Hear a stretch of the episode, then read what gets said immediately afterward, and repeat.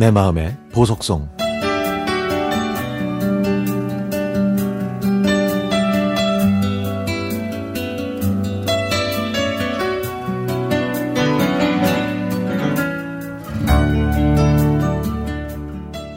얼마 전에 11단지 고깃집 사장님한테 전화가 왔습니다.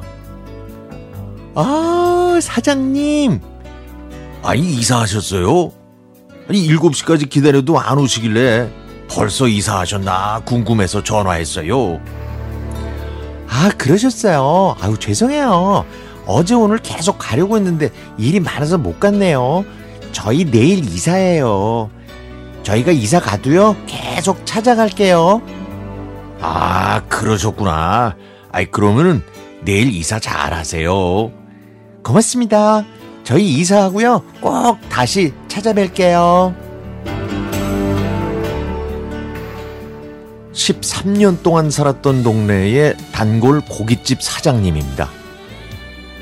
단골 고깃집이라고 하지만 비거대야 한 달에 한 번 갈까 말까 했고 그 고깃집 이름을 안 것도 사실 겨우 몇 달 전이었죠. 사장님은 저희 아이들이 초등학교에 입학할 때도 고학년이 될 때도 잘 먹는다면서 칭찬해 하셨고 그러면 아이들은 더 신이 나서 잘 먹고 운동도 더욱 열심히 했습니다.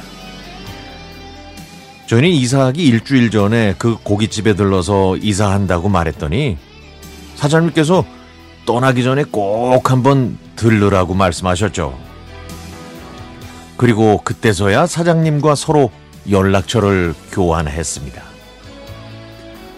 사실 사장님이 저한테 아쉬울 게 없으니까 연락하실까 싶었는데 비 오고 바람 부는 주말에 저희를 기다렸다는 전화를 받고 아, 제 마음이 찡했습니다. 이사하고 나서 그 고깃집에 가려고 했지만 집을 정리하느라 가지 못했다가 봄이 가기 전에 사장님을 뵈려고 주말을 이용해 다녀왔습니다.